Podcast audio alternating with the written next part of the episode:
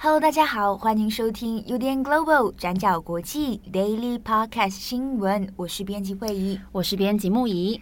今天是二零二三年八月十六号，星期三。那在今天呢，我们有两则的国际新闻要跟大家分享。我们今天第一则要来看美国前总统川普。川普在八月十五号又再度的被起诉了，这已经是川普今年第四度被起诉，而起诉的人就是乔治亚州的大陪审团。我们知道，过去乔治亚州一直是美国共和党的铁票仓。不过，在二零一六年还有二零二零年的总统选战当中，变得非常的激烈。那乔治亚州也从过去的铁红州成为了摇摆州。那在二零二零年总统大选当中，即使没有证据显示川普赢得了乔治亚州，不过他还是持续的对外宣称自己才是赢家。而这次，乔治亚州富尔顿郡检察官威里斯对川普正式提起了诉讼。指控他以及另外十八个人串谋推翻二零二零年的大选结果。那另外这十八个人也包含川普的前私人律师朱利亚尼，还有伊斯特曼以及前白宫幕僚长梅多斯等等。那这些人是被指控用非法的手段，试图要来改变当年的选举结果，以及向议员做出选举存在舞弊的这种虚假的陈述。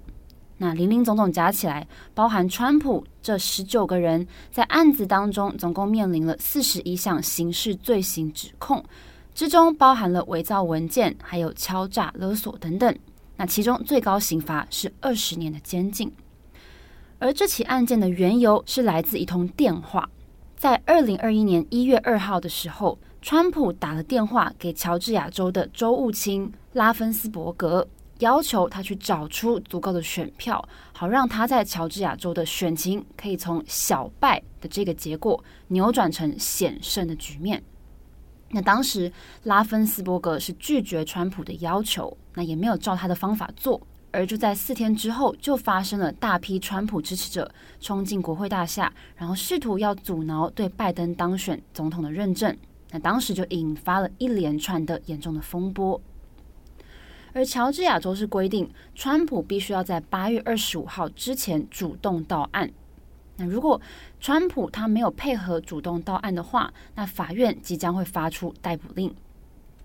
不过，有关庭审的这个举行时间，现在有几个困难点。第一个，因为起诉书当中被点名的人实在太多了，安排时间会很困难。然后再加上川普他还面临另外三项刑事案件。这个三个刑事案件，我们之前在 Daily 上也都有在跟大家更新。那这三个案子在几个月之内就即将要开始展开各种审查的程序。那简单来说，就是这四个案子彼此可能会撞齐，那也因此庭审时间有可能会被拖延到。那针对这件事情呢，威里斯他也表示，法院将会尽力安排，那希望在六个月之内就可以举行庭审。那川普现在被乔治亚大陪审团起诉，那接下来的下一步会是什么呢？首先，川普跟另外这十八位被告会被传讯，那他们也会被要求要提出抗辩。不过，川普可以向法庭请求放弃传讯，那他也可以在不出庭的状态之下来提出无罪抗辩。那到时候也会同步来确认，看他能不能交保。那如果案件真的进入审判的程序了，也还要再等挑选小陪审团的时间，那这个也有可能会耗费好几个月的时间。而在这个之后呢，进入审判程序，如果陪审团全部的成员都一致认可川普是有罪的，那他才会被正式定罪。那反观，如果陪审团没有办法达成无异议的一致决定，那法官可能会宣布审判无效。那这些是川普在乔治亚州被起诉的这个新的案子，接下来可能会发生的一些程序。那当然，川普是一贯的全部不认罪的，那也不减过去一直以来他很直接还有猛烈的回应。再加上这次在乔治亚州起诉他的检察官威里斯是美国民主党籍的检察官，那川普他也指控说，这个案子背后一定是有政治动机的。他就跟他的律师分别在社群平台 Truth Social 上以及发出的声明当中表示，在证人出面作证或是大陪审团正式审议之前，这份起诉书就疑似提早被泄露出来。那他们表示这个是违宪的行为，那整个程序也存在极大的缺陷。那现在如果加上八月十五号这项最新的起诉案，那川普在今年已经有四起的刑事案件了。那这些详细的内容，我们过去在 Daily 上也都有跟大家分享过。不过这次乔治亚州跟其他的案子还有几个不同的地方。首先，川普在另外三起案件当中都没有拍摄嫌犯大头照。不过乔治亚州的规定是不太一样的。按照规定呢，川普在被拘留的时候会被拍摄这个嫌犯大头照，还有采集指纹。那另外，乔治亚州的法庭是允许镜头的存在，不管是媒体的摄影镜头，还是电视台的转播镜头，这些都是被允许的。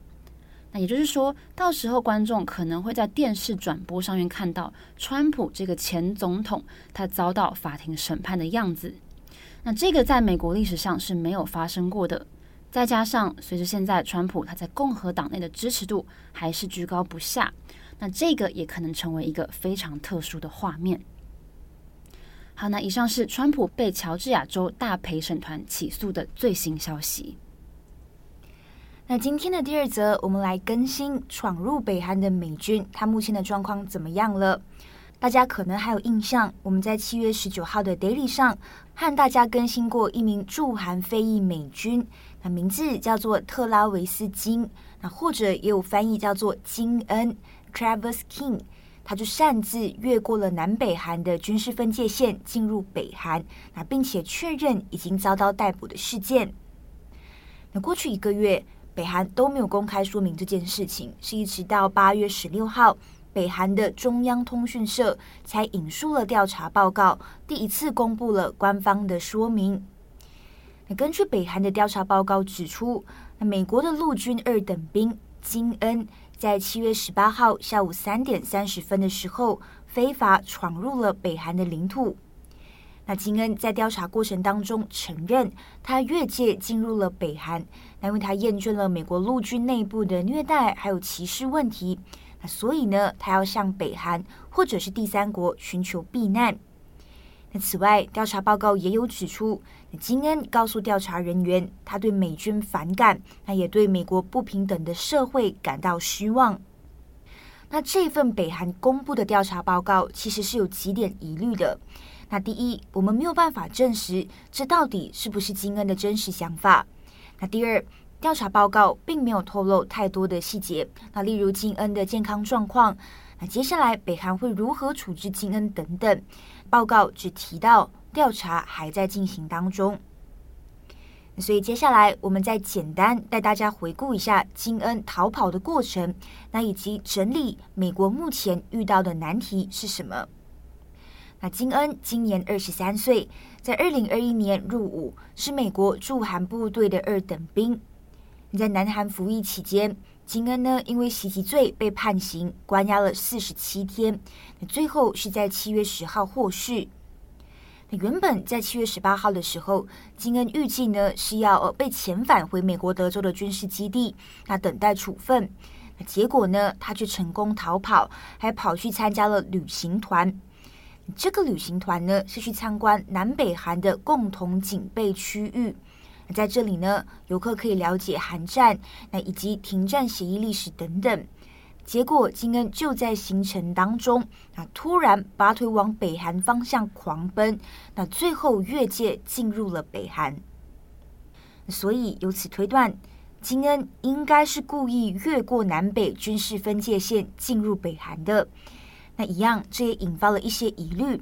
也就是南北韩的共同警备区域是不是存在安全漏洞的问题？那为什么金恩可以轻易的逃跑？那再来也是美国军人在北韩被逮捕，那对美国来说也是相当棘手的一件事情。那包括《华尔街日报》和《纽约时报》都有提到，过去在类似的事件当中，那北韩就曾经逼迫美国俘虏承认自己是间谍，或者呢是要这些俘虏认罪，那承认自己从来没有犯下过的罪行。以及这些俘虏呢，可能也会成为北韩的宣传工具。那透过宣扬美国是邪恶的帝国，那借此来强化金正恩的政权和北韩制度的优越性。那就在北韩公布调查报告之后，美国五角大厦就有指出，目前没有办法证实这份调查报告。那美国现在的重点呢，就在于要怎么让金恩平安的离开北韩。你在这之中，路透社也有提出关键的一点，那也就是美国到底要如何定义金恩的身份？是不是要把它定义为战俘 （prisoner of war）？那金恩是美国现役军人，那可能他是可以被定义为战俘的。大家可能也会好奇，那现在双方其实并没有交战，那为什么可以被定义为战俘呢？那原因就在于韩战。当时候结束的时候，只签订了停战协定，而不是和平条约，所以名义上，名义上，美国和北韩其实还是处在战争状态当中的。那根据日内瓦第三公约里面就有详细定义了战俘的待遇标准，那例如战俘必须要有充足的医疗资源，那也可以和家人联系等等。那简单来说，就是享有一定的人道待遇。那因为北韩跟美国都是日内瓦第三公约的签署国，那这也代表，如果美国定义金恩的身份是战俘的话，那相对来说，金恩是可以受到更多保障，那受到国际协议的保护。好，但问题就在于，如果要定义为战俘，美国也碰到了几个现实的因素。那第一，金恩当时候是穿着便服闯入北韩的。所以这并不完全符合战俘的规定。那第二，金恩是故意自愿进入北韩，而不是在冲突过程当中被北韩俘虏，所以这也不是战俘的定义。那以及第三点，也就是老实说，因为现在双方并没有发生激烈的冲突或者是交战，所以美国也很难断言金恩就是战俘。那所以要怎么定义呢？我们来看看路透社的独家报道。那一名军事法律专家就有指出，如果金恩的例子发生在美国，那么美国可能就是把他列为非法越境、那没有证件的外国人，会做这样子的一个归类。不过，就现况而言，美国五角大厦现在是把金恩的正式身份描述为擅离职守 （absent without leave）。那根据美国的军事规定，在擅离职守三十天之后，金恩就会被自动宣布为逃兵。那至于后续是不是真的要把金恩定义为战俘，美国五角大厦发言人拒绝回应。那现在一直提到说，首要任务呢，就是透过一切的管道让金恩回家。好，那以上就是事件的最新进度。好的，那以上就是今天的 Daily Podcast 新闻。那节目的最后，也想跟大家分享，我们昨天在 Daily 上有跟大家聊到。在二零一零年得到奥斯卡金像奖的电影《攻其不备》，那这个电影当中的原型人物麦克奥赫对监护他十九年的图伊夫妇提出了告诉。那这整个事件是怎么发生的？还有这部电影在推出然后声名大噪之后是怎么来影响麦克的身心状态，以及这个图伊家人他们在其中得到了什么？有关这些电影造成的一些争议等等，我们今天也出了一篇文章来分享这些细节，欢迎大家来参考。好，节目的最后呢，今天刚好下起了这个暴雨，接连几天好像台北的天气好像也是会一直下雨，嗯、所以请各位出入的时候要小心。对，要带雨具、雨衣，所有可以防雨的东西，然后吃火锅。请问关联性是什么？天气冷就是天气下雨就要吃火锅啊。对。那因为现在外面天色明显暗了很多，那也希望大家在今天都可以维持美好的心情，祝福大家有一个美好的一天。我是编辑惠议，我是编辑木仪，我们下次再见，拜拜，拜拜。